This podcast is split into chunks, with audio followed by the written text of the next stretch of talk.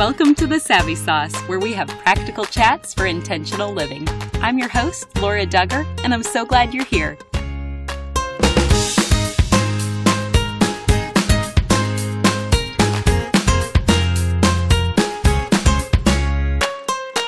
We have 21 days until Christmas, and a gift to yourself and to us this year could be a Patreon membership. If you've benefited in any way from the Savvy Sauce, we would love to invite you to become a patron. Just to break it down, if every listener gave $1 per month, it would completely offset all of our production costs. We want to keep majority of our content free to the public, and one way to do that is with your help please consider joining Patreon today and finding out what perks you can receive for pledging two, five, or $20 per month. And don't forget to visit us on social media today to enter our giveaway. Now, I hope you enjoy Top 10 2018, episode number 8. Today's episode includes some thematic material. I want you to be aware before you listen in the presence of little ears. Today's sponsor is Chick fil A East Peoria, and they have quite a few exciting updates that I'm going to share later on in this episode. You can visit them online at cfaeastpeoria.com. Today, we welcome Rachel Faulkner Brown to the Savvy Sauce. I have never heard a story quite like Rachel's. I promise you're going to experience joy and hope and a yearning for heaven as you listen to her tremendous loss and redemption in Jesus. Here's our chat. Welcome to the Savvy Sauce, Rachel. Hello, Laura. This is so exciting. We're so glad to have you. And the first time that I heard you speak, I was just marveling at your story. So, will you walk us through your journey? So, grew up, born and raised in Florence, Alabama, and had just an idyllic childhood. I mean, really, like I, I grew up on the lake there, Wilson Lake, and my sweet little 70 year old granddaddy would take me and my high school friends on the lake every day and he taught them all how to ski. And it was just oh my gosh it was just a neat little childhood honestly. And um, parents were both teachers and ended up going to college in my hometown. My parents said we'll pay for everything if you stay here and if you go to alabama to the university of alabama in tuscaloosa then we'll pay for school but you have to pay for everything else. And i was like no no no i don't work. I can't do that Never had a job at that point. So I was like, that would be awful. So I just stayed at home and it was amazing. I had a blast in college. And the first week of school, I met my future husband. He was driving a car with a spoiler, which in 1994, that was like all that anybody ever wanted on their car was a spoiler and a personalized license plate and he had both and I was like he's rich. Like this is amazing. He's cute and he's rich. And I mean you know my standards at 17 were so high for myself. His name was Todd Faust and he was just a stud. Frankly he ran cross country and we had our first date. We went to watch Rudy with his mom and I was like so in love. And we ended up, I graduated from college in May of 1998 on May the 16th, and we got married May the 23rd of 98 and moved to Tuscaloosa. I got a graduate assistant program uh, assistantship at Alabama in public relations and advertising, and he was working as a drug rep, and life was just amazing. We ended up moving back to Florence, and I got a drug rep job too. And then on September 11th, you remember everybody listening to this remembers where they were of 2001 and i was sitting right there at my desk and as dumbfounded as the rest of the world but my personal september 11th was actually five days later on september 16th we had gone to church and had just an amazing time went to eat barbecue afterward and you know i can remember it like it was yesterday. And he went to play a game of pickup basketball and i went to a wedding shower and yeah, and I got a phone call from my best friend, and she said Todd's been hurt. I think he broke his leg, and I was like, "Oh, he rolled his ankle." I'll be right there because he played basketball three mornings a week at 5:30. So he had constantly having little injuries here and there, but he was still like a super athlete. So we never really got him down. And so I drove as fast as I could to her house and found Todd, who was 27. I was 23 at the time, and he was laying lifeless and one of our physicians that we called on one of our doctors was playing with them and was doing cpr and i knew immediately that it was really bad, but at the same time, never ever dreamed that, you know, my worst nightmare was about to happen. And just like you see on the movies, they come out and they say, Miss Faust, we did everything we could, and um, Todd had had an aneurysm, and when he fell on the concrete, his spinal cord was severed. So it was just, you can imagine to be 23 and to have the love of your life. And we'd spent almost eight years of our life together, dated all through college for four years, and then we're married for three and a half, and had just an amazing time. And actually, that Sunday that he died, we were talking about having children and and honestly, Laura, the only thing that I look back on and I can see the the why, the good, you know, I mean, there's a lot of things happen, but specifically that day is my friend Melanie was at the hospital with us and then she came back to my house and she saw Todd's jacket. I'm not sure I've ever talked about this, but she saw Todd's jacket on the bar stool in my kitchen. And when she saw his sports coat from church, it like just did something to her. Like she realized she had no community. She wasn't really going to church at that point. They were just kind of living the newly married out of college, you know, like let's just figure it all out. And, um, and she was just devastated and she looked at me and she said, I don't know how you're doing this. And I was just crying like everybody else. We were all in total shock. I mean, Todd was like the picture of health and we lived in a small town of 40,000 people and he went to church with a thousand people and so did I growing up. So it was like word spread so fast and people just couldn't believe it.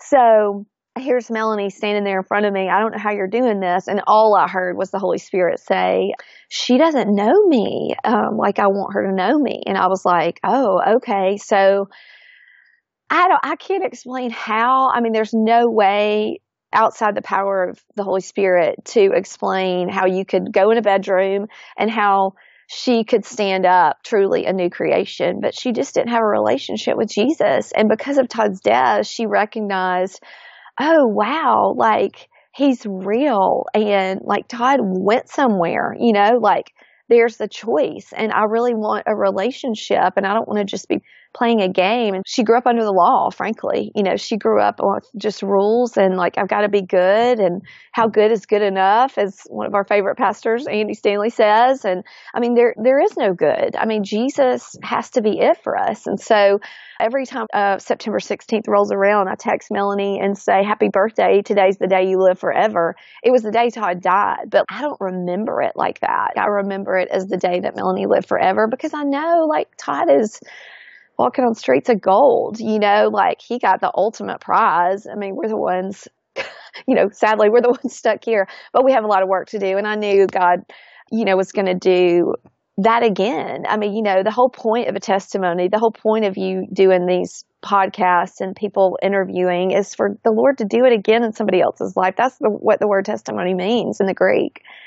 So, moved on, you know, I would sit in my bedroom after Todd died and rock myself like a crazy person singing Fernando Ortega's Give Me Jesus. And I mean, for those people who are listening that are grieving right now, I mean, worship was, you know, how I fought the battle of loneliness and the word never comes back void. So whether I'm singing it, whether I'm reading it, I mean, no matter what, the promise is it will never come back void. And it certainly didn't in my life, but you know, sitting there with my dog howling at me because she couldn't stand to hear me sing. I mean, it was hysterical. I look at it now and I'm like, if I'd only had a video of myself, if I only could have Instagram storied myself at that point, people would be like, bless her sweet soul. Cause it was pitiful. It really was. But I made it. I was able to um, date again about a year later and met Blair Faulkner. I actually saw him driving in another car on Thanksgiving and I came home and I told my mom, I was like, Blair was supposed to be an usher at our wedding. And I said, Mom, he's 35. He loves Jesus. I should totally go out with him. And his parents and my in-laws, Blair's parents and my Todd's parents were best friends. And I was like, this is just too good to be true. And he came and picked me up. Actually, he just came to my house the day before Christmas Eve in 2002. And he brought me a Beth Moore devotional and I pretty much could have married him that night, Laura. Seriously. Like it was, it was pretty much love at first sight. And of course I didn't have that many options. I mean, not many people are like, woohoo, a widow, you know, I mean, that's just not something everybody wants to sign up for because it's, it's hard. So yeah, we had a fast and furious relationship. It was so fun. He lived in New Orleans, so we would kind of go back and forth and flying out of Birmingham. I mean, I would take that Friday afternoon flight out of Birmingham and just, I mean, like a giddy little schoolgirl could not wait to see him. He was a fighter pilot in New Orleans flying the A-10. So he was, you know, wearing that green monkey flight suit that frankly is just so sexy. I mean, there's just nothing like a flight suit. I'm sorry. It is just so cute. and, and I was totally sucked into the vortex of the flight suit and just his love for the Lord and his cool job. He dropped bombs and shot this huge gun on the front of I mean, I was like, what is this life? I mean, this is crazy. And the Air Force is just amazing. And he bought me the Air Force Wife's Handbook after we got engaged. And I was like, I've never, I mean, literally looking at the book made me so proud. I was like, I cannot believe I'm going to be an Air Force wife. Like this, my dad was Army and, you know, my mom was an Army wife. And I mean, I don't know. It's just such an honorable thing. And we were married for almost five years. We had two babies. Davis was born first in 2005 and we were living in Columbus, Mississippi, and then Campbell was born. Our baby girl um, was born in 2007. Blair went to work on a beautiful spring day. I mean, it was just stunning. Just, uh, you know, I'll never forget how pretty the day was. Just blue, blue skies. A great day. A little bumpy day to fly, but a great day. And he had two sorties that day. He kissed me that morning. I said, What do you want from Sam's? Because one of our neighbors was making a Sam's run. He told me he wanted salmon and dried mango. I'll never forget it. And he kissed me. I love you. I've got two flights today. We've got, I was like, we've got swimming lessons. See you when you get home. And, um, you know, I had a five month old and a two year old who was pistol Pete. That's the only way to describe Davis. So life was not super easy when Blair left the house, but anyway, it was a great, beautiful day. And I get a phone call at about 3.30 from the chaplain at the base. And I had just seen him on Sunday. This was Tuesday. It wasn't that odd for him to be calling me. But at the same time, I should have been alerted, but I really wasn't. And the call dropped and he called me right back and he just said five words. He said, We are looking for you. And at that point, I knew that pit in the bottom of your stomach, just, you know, crazy. So um, Blair and his student pilot that day had taken off, and the cable in the wing called an aileron broke right before they accelerated to take off, and so the flap on the plane that you look out when you're sitting in a seat and you look out and you see that flaps. Those flaps have to work properly, obviously, for lift and drag and all those other aerodynamic things. But that flap did not work. And so they immediately crashed with a full tank of gas and they both ejected. But the trajectory of the ejection seat you know, it has to be over a certain height. It was 10 days before his 40th birthday. And he, his student pilot was 21 years old and his wife was seven months pregnant. So yeah, life just halted, but the wing commander came and told me what had happened. I'd driven home at this point and they'd told me I believe 100% that my brain was rewired on the walk back to my house. Like I just knew that I knew that I knew that you know, I was a Jesus girl. I was a Jesus follower. I mean, we were, you know, teaching Bible studies and leading things. And I mean, I just, I'd always been a committed uh, and surrendered, you know, disciple is what I would have called myself for sure. But this was like a whole nother level. This was just like, who do you really trust? Are you going to let the enemy win and take you out? Because he does come to steal, kill, and destroy our lives. I mean, he is still trying to steal, kill, and destroy me to this day. I mean, we're talking 10 years later. the enemy is relentless. And if you think he's not, you're fooling yourself, um, especially if you want to do great things for the kingdom. And so, you know, here I am. I was like, this is a choice. And Genesis 50, 20, it says, what you intended for harm, God intended for good and for the saving of many lives. Fear not, I will take care of you and your little children. And I totally believe, Laura, like on that walk back, I didn't know that scripture then, but of course I know it now. It's totally my life verse. I knew that the enemy was trying to take me out, and I knew that thousands and thousands and thousands of lives were at stake. Even in my little tiny town of Columbus, Mississippi, even through the funeral. I mean, I was just like, God, will be glorified above all else. I mean, I was like, I'm going to speak at the funeral. I mean, I just knew what my mission for the rest of my days was in that moment. You know, God had a bigger plan. And as hard as that is to see in our dark days, it's so real. It's just so real. So that's a lot. I'll stop there because you probably have questions. No, that's incredible. Thank you for sharing all the story up to this point and just picking up with that last piece, it is amazing to see how God works in the details because here's something you didn't know. I always will pray about a piece of scripture to tie to each one of these podcasts. And a lot of times I'll have the scripture chosen and typed up before we connect and interview. And the one that I had for you was that exact scripture. That's amazing. of all the scriptures out there, that's what you would have picked. Yeah, it's my life. I mean, really and truly. And then to have a five month old and a two year old and then for it to say, you know, it's about Joseph and his brothers. They were so evil to him. And then he came back. He's a picture of Jesus. You know, he's a foreshadowing of Jesus. And for him to come back in the end, save them all. And then for him to say, fear not, I will take care of you and your little children. And here I am with two little kids who need a daddy, you know, like so desperately need a daddy, but yet at the same time, like they know their heavenly father even today in a different way than children are ever supposed to, really. And at the same time, it is their greatest weapon. And I tell them that all the time. I'm like, you know, most kids, the worst thing that ever happens to them before they're 20 is their dog dies or their hamster dies. And that's true. I mean, you know, they break a bone. I mean, you, you hope that that's the worst thing. And yet my kids were so young and have known intense, intense grief and pain. And yet at the same time, like it is their greatest strength. It is. And I tell them that all the time because I want them to know they are in a class of people that are warriors and know how to fight the enemy's schemes against us. And to give that to my children, like I can't give that to them any other way.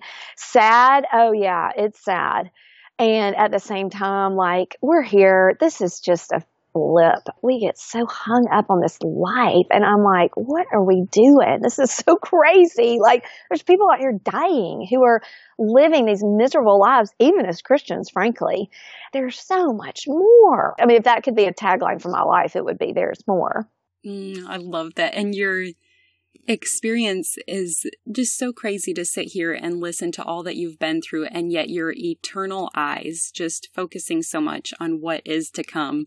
But as we go back to that time, now you're widowed twice, mm-hmm. you have mm-hmm. two little kids at home.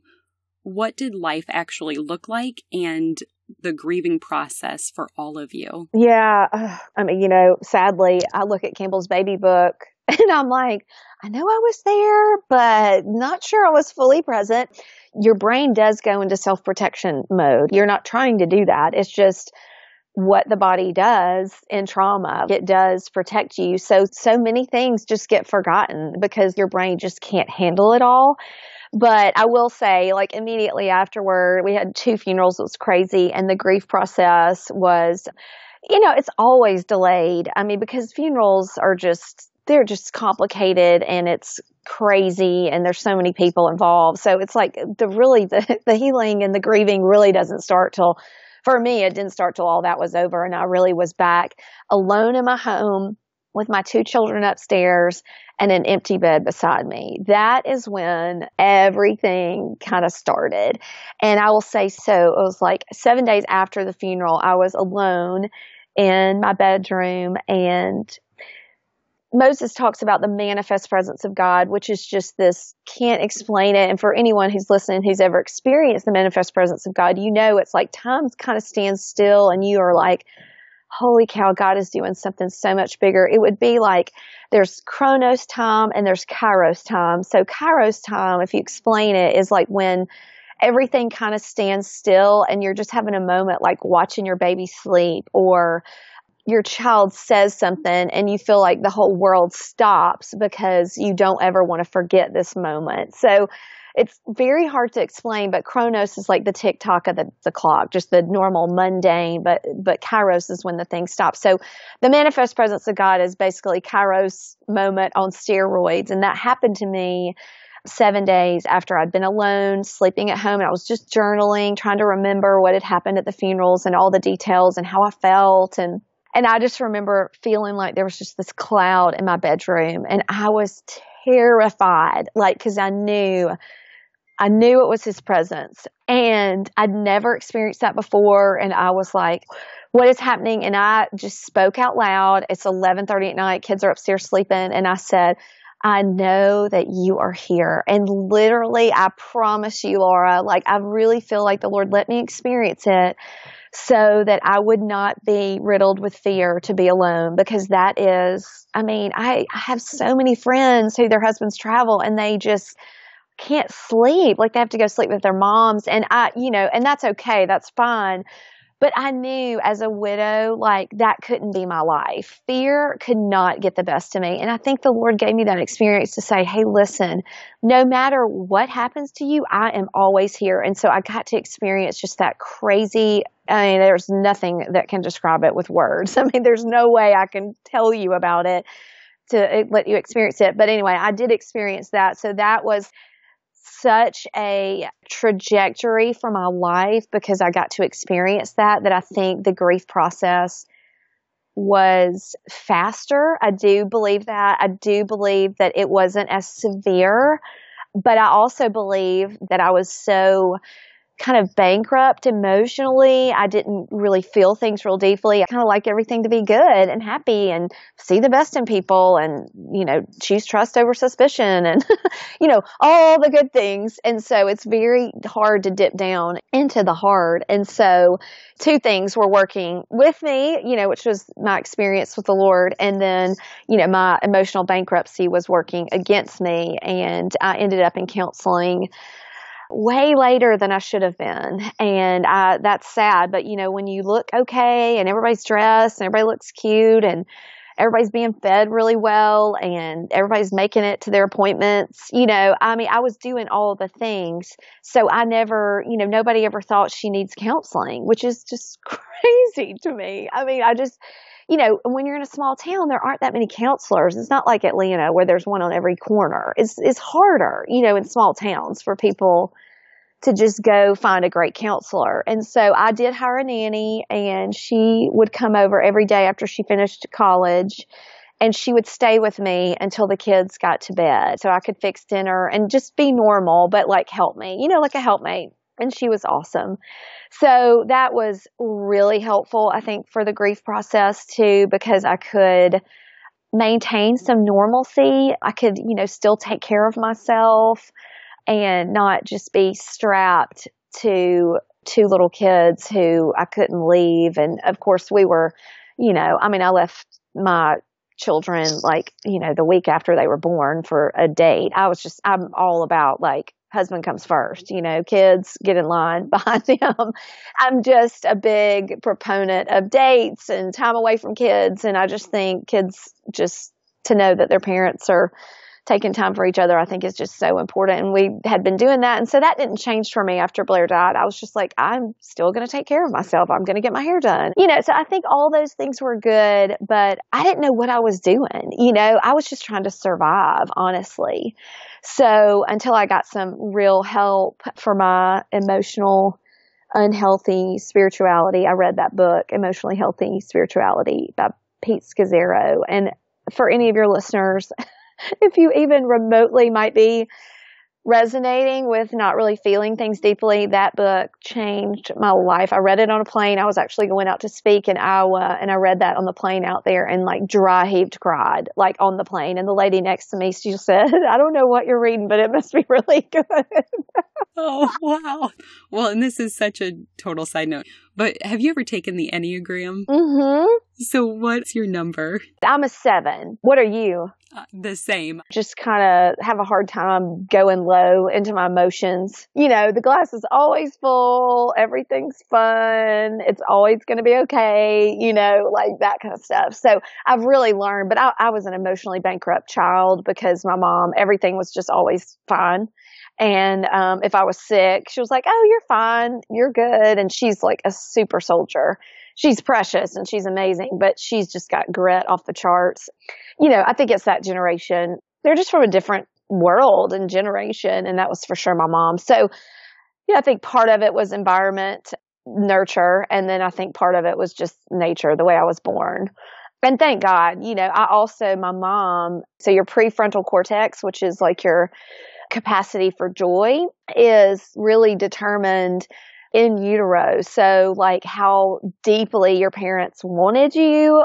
And my parents tried to get pregnant with me for seven years. So, when they got pregnant with me, it was like the highlight of the universe for them. And uh, my mom was just home with me the first year. So, within that first 12 months as well, is when that prefrontal cortex really develops. And so, typically, how engaged a mother is or is not in that first 12 months and in utero determines a child's capacity for joy. It can be changed, but a lot of times it's pretty, pretty set.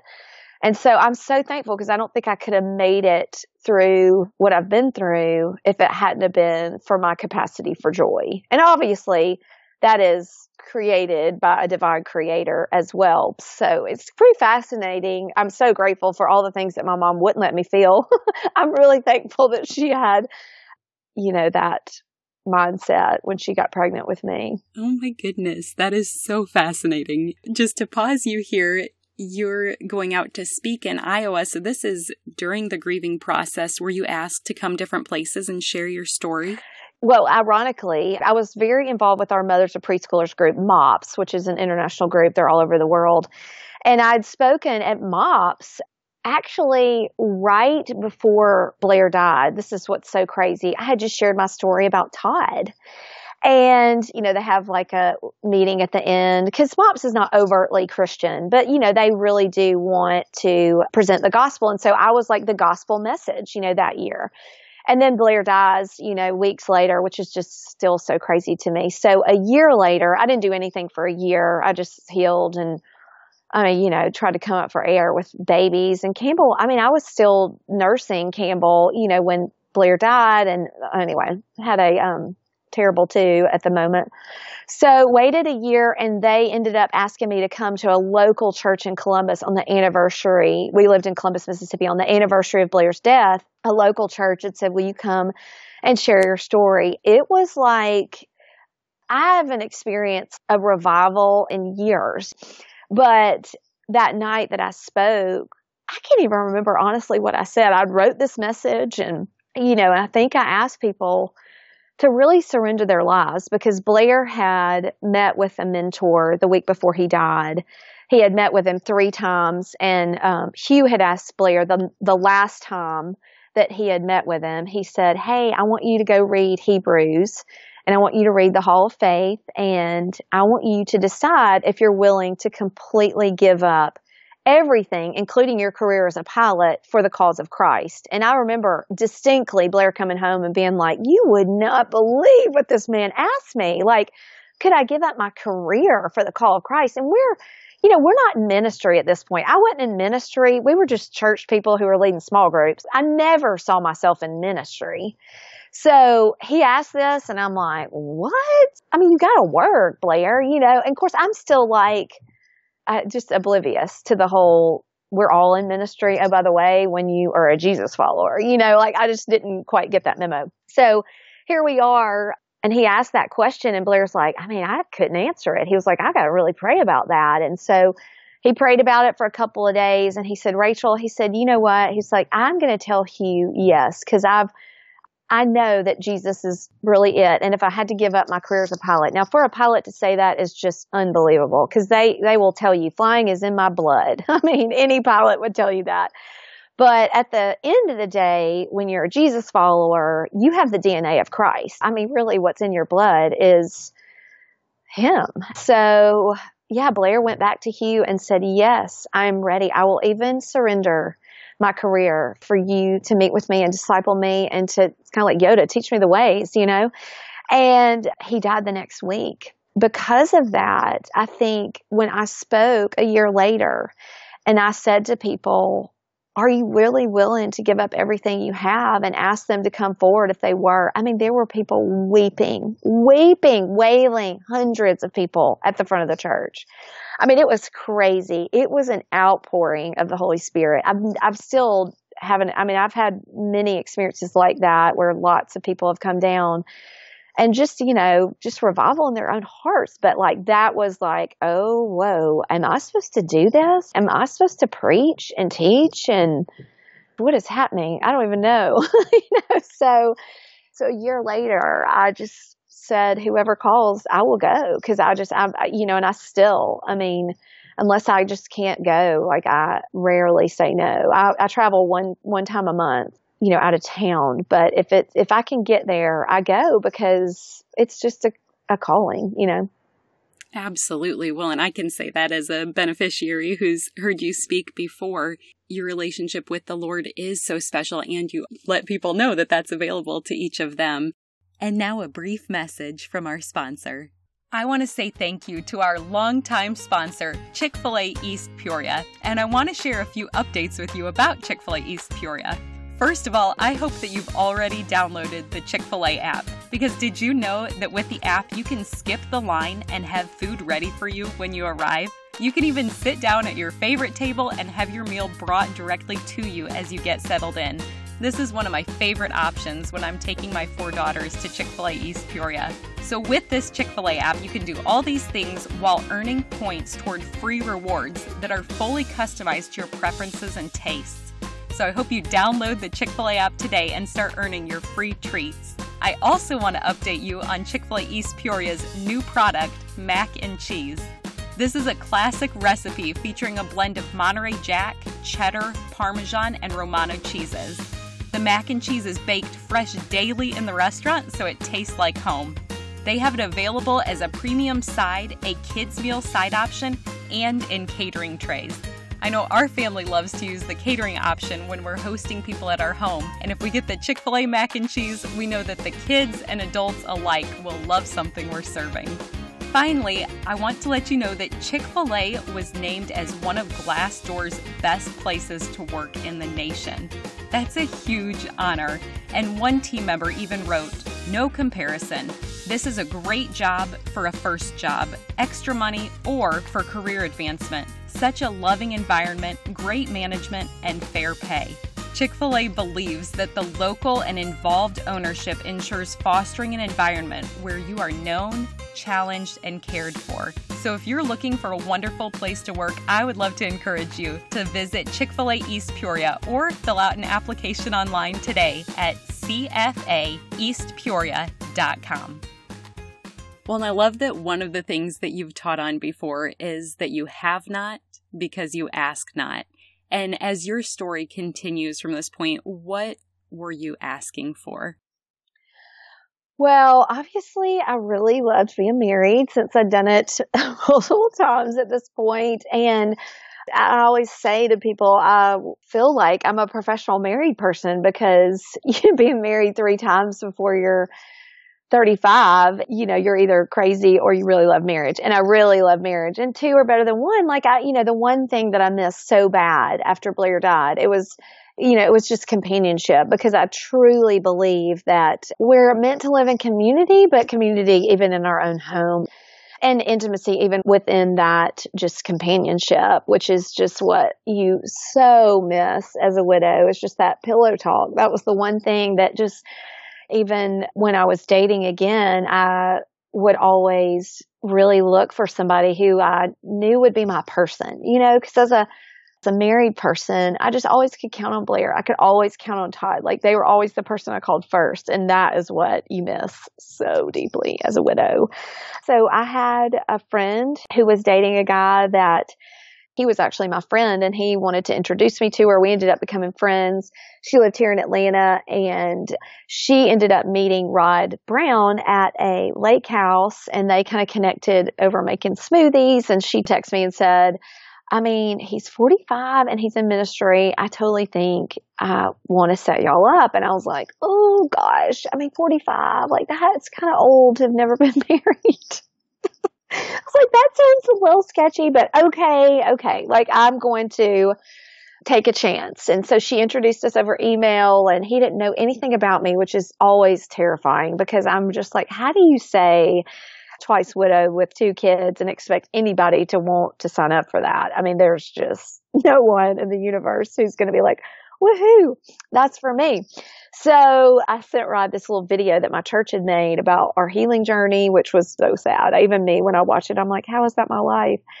And he watched it and he sent back, wow, that's a lot, but I'd still love to meet you. And so we ended up meeting in Piedmont Park. He lived right across from the park in Atlanta. I was coming over here to go to a conference and we spent about six hours together. He said, and I'm sure you can believe this, Laura interviewing me.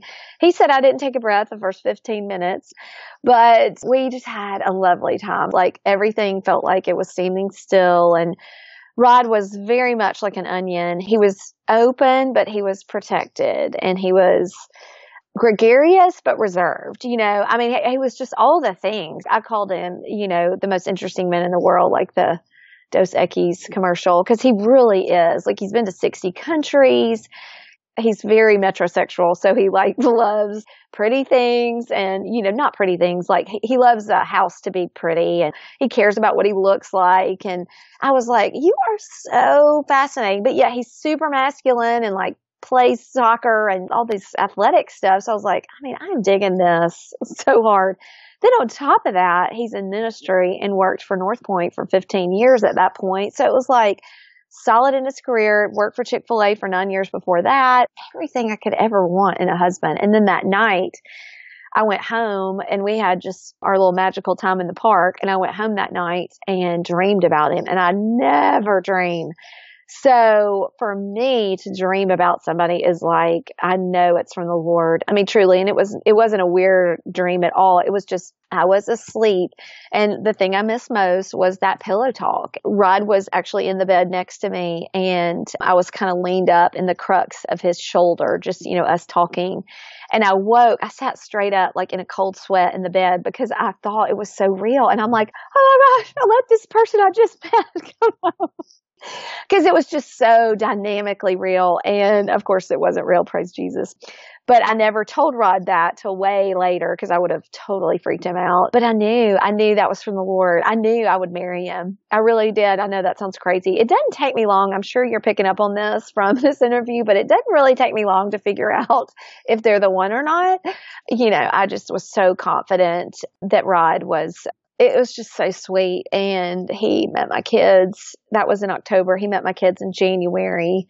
Of course, Campbell called him daddy the first time she met him, which is just so heartbreaking and so sweet. She was four. She had just turned five. And we got engaged in March and then we married in a surprise wedding in June.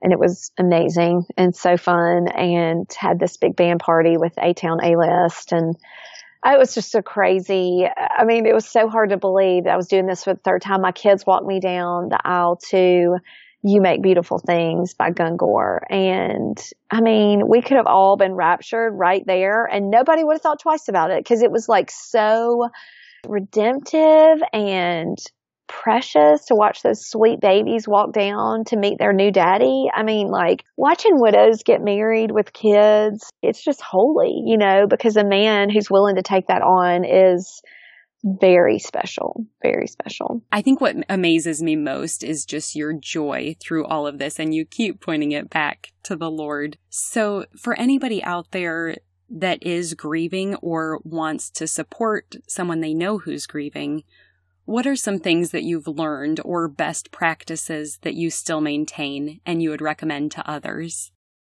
Sure. So, one of my big things is just show up because I can remember so distinctly there being many, many days when somebody would show up and be like, Can I just do your laundry today? Or they'd show up with like a hot pound cake. And I'm like, Oh my gosh, what is life?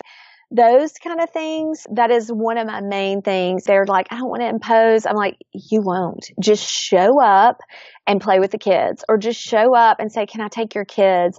Because that is, I will say that is the one thing for widows with children is that there is such a loss for men in their lives because men are busy and I totally get that and they all have their own children and I don't know how many men will be listening to this but their wives will a lot of them if you can take a couple of extra kids with you to ice cream at Baskin Robbins just for my kids to be around godly men I would have paid any price. I mean that was one of those things for people who are wanting to help is helping is having us over for dinner. And we had one of our dear friends, one of our neighbors, we went to dinner at their house twice a week for that first year. She invited us over twice a week and I cannot tell you how healing, oh my gosh, how healing it is to be with a normal family because when you sit at the table and it's you and your two little kids, there, there's hardly anything sadder. I mean, honestly.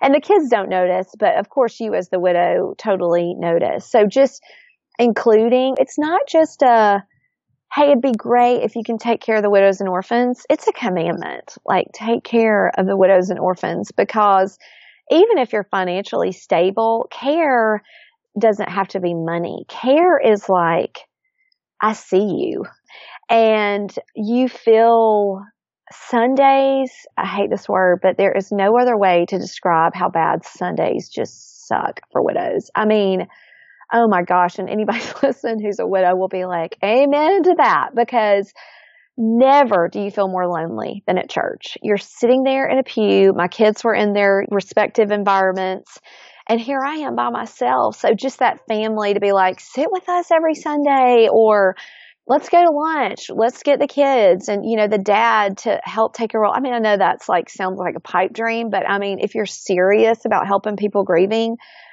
it doesn't take much. I mean, you don't have to buy them things. They don't need stuff. I mean, they just need care, you know, and they need to feel seen. That's anybody. I mean, really, at the end of the day, that's single people, that's divorced people.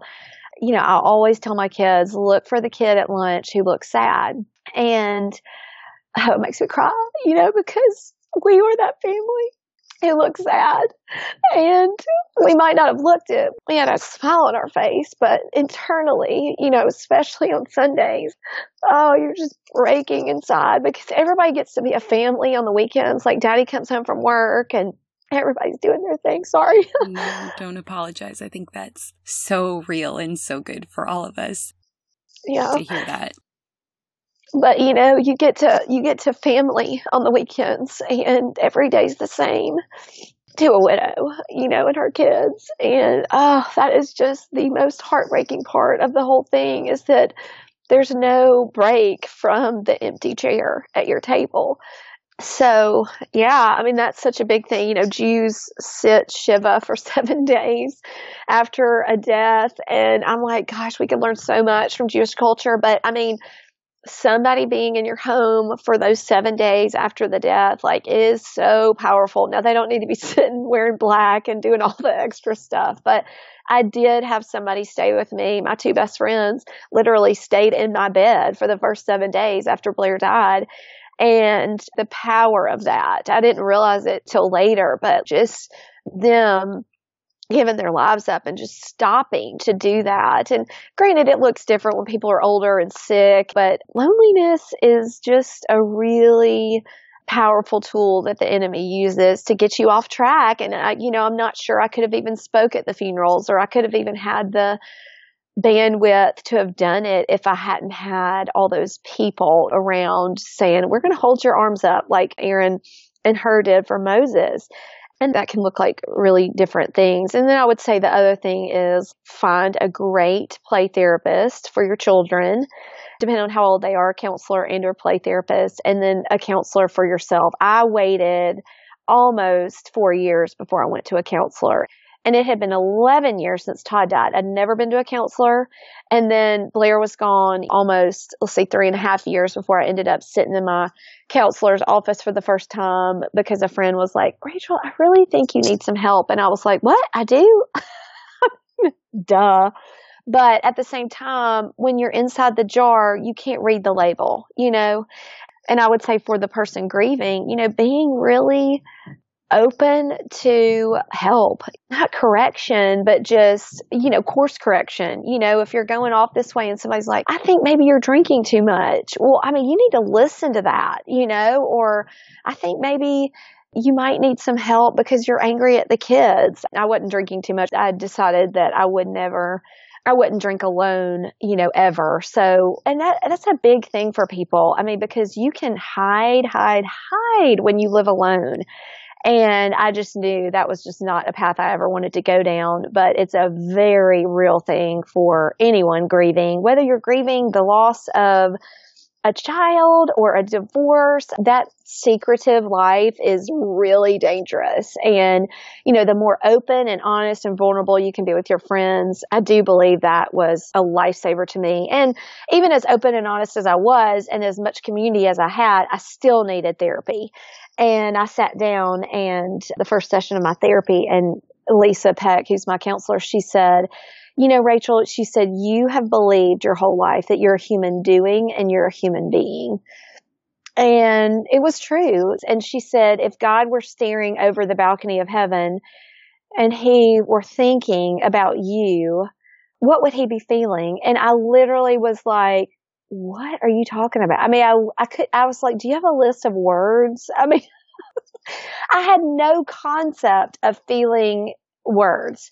And so, of course, you know, you go the opposite direction once you realize, once you know. So now I ask my children all the time, how does that make you feel? Because I want them to have an emotional vocabulary. And I love, love, love Sissy Goff and David Thomas up at Daystar Counseling in Nashville. They have an emotion chart for your kids so they can point and, you know, even little ones can look and say, gosh, I'm afraid today or I am so happy or I'm sad. You know, they have got to have a vocabulary. And so for me, fortunately, I intercepted my kids, so I didn't do the same thing to them that I was experiencing myself, even though they got definitely some years of of not so good. But God's a redeemer. He's a restorer and he no matter what you do as a mom, like I just, I'm fully, fully, fully surrender to the fact that my kids are just on their own journey if I just love them, it's going to be okay. That's all I got to do is I just have to love them well. And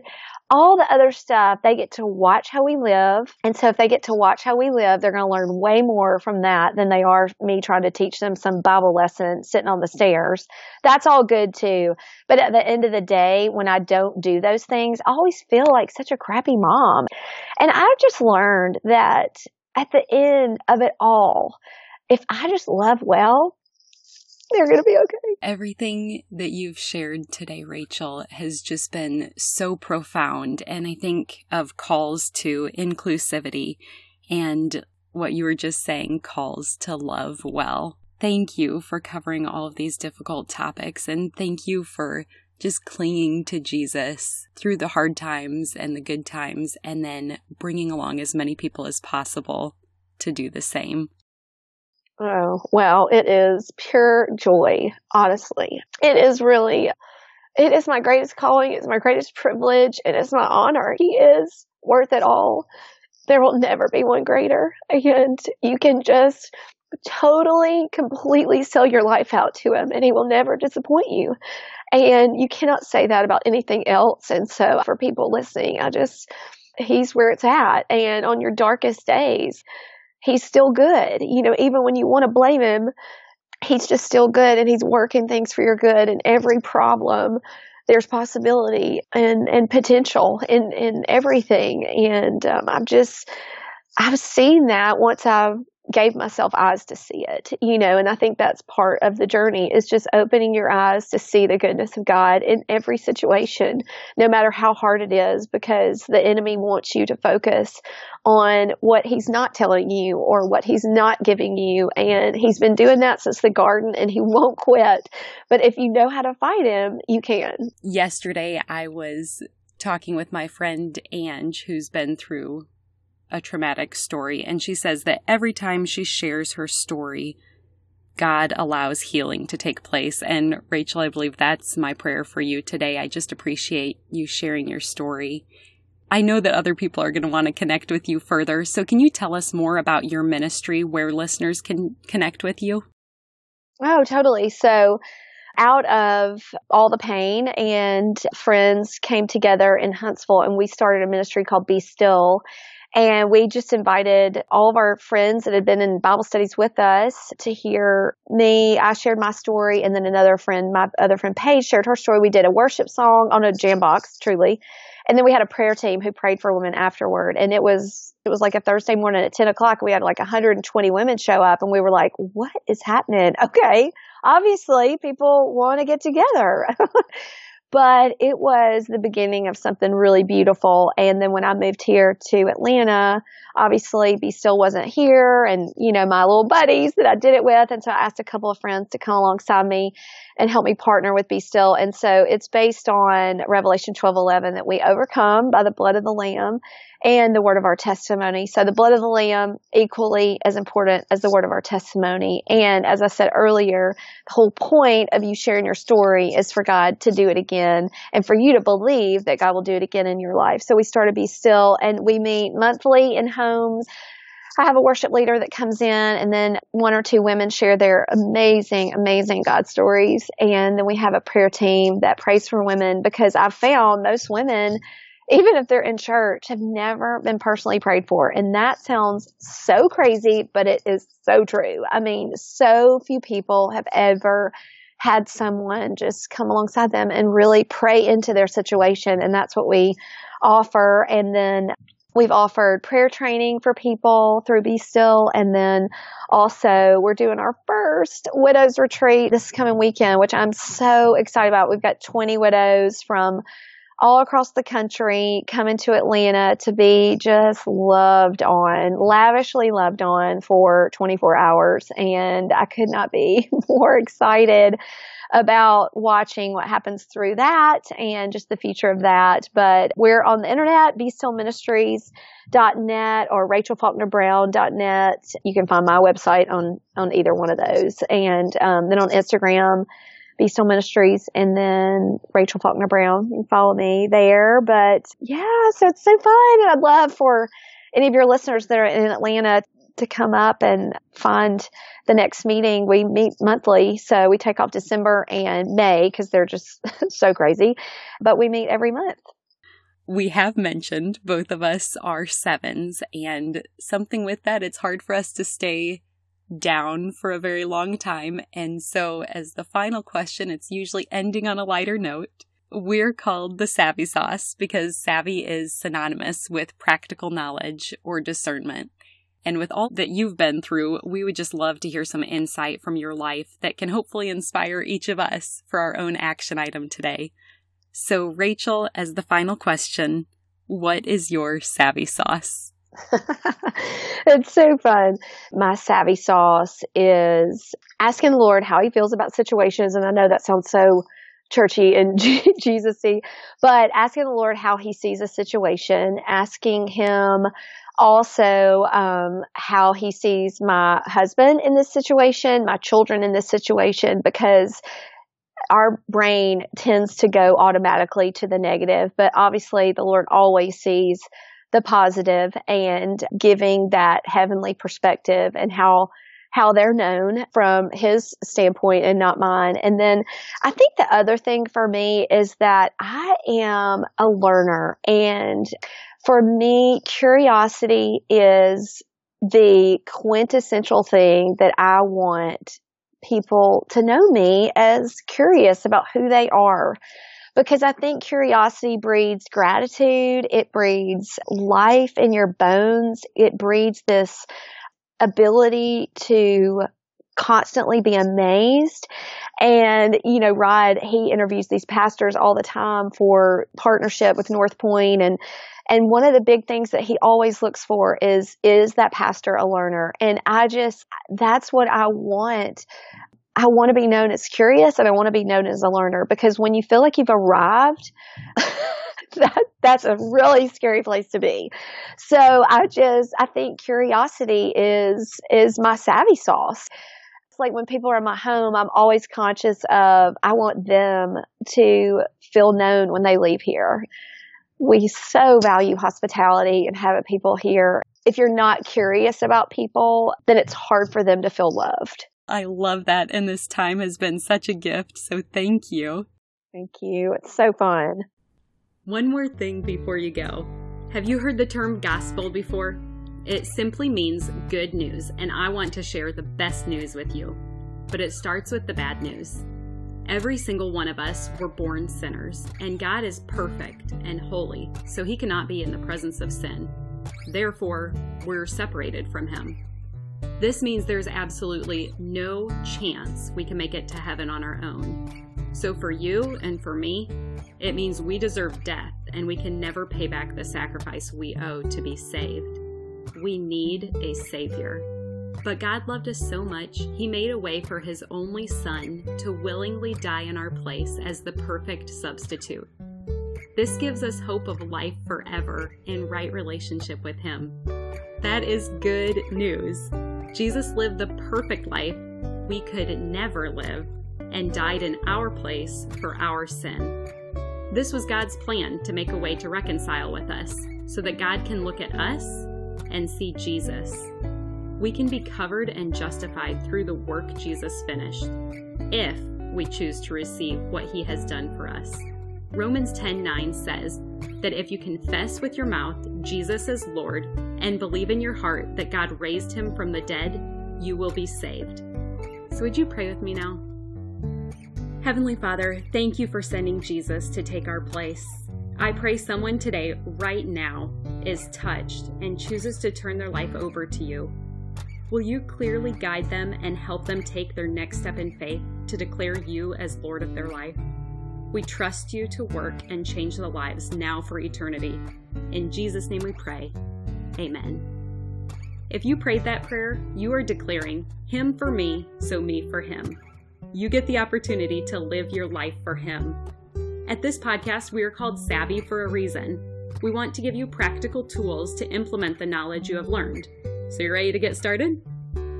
First, tell someone. Say it out loud. Get a Bible. The first day I made this decision, my parents took me to Barnes & Noble to get the Quest NIV Bible, and I love it. Start by reading the book of John. Get connected locally which basically means just tell someone who is part of the church in your community that you made a decision to follow Christ. I'm assuming they will be thrilled to talk with you about further steps, such as going to church and getting connected to other believers to encourage you. We want to celebrate with you too, so feel free to leave a comment for us if you made a decision for Christ. We also have show notes included where you can read scripture that describes this process. Finally, be encouraged. Luke 15:10 says, "In the same way I tell you, there is rejoicing in the presence of the angels of God over one sinner who repents. The heavens are praising with you for your decision today." If you've already received this good news, I pray that you have someone else to share it with today. You are loved, and I look forward to meeting you here next time.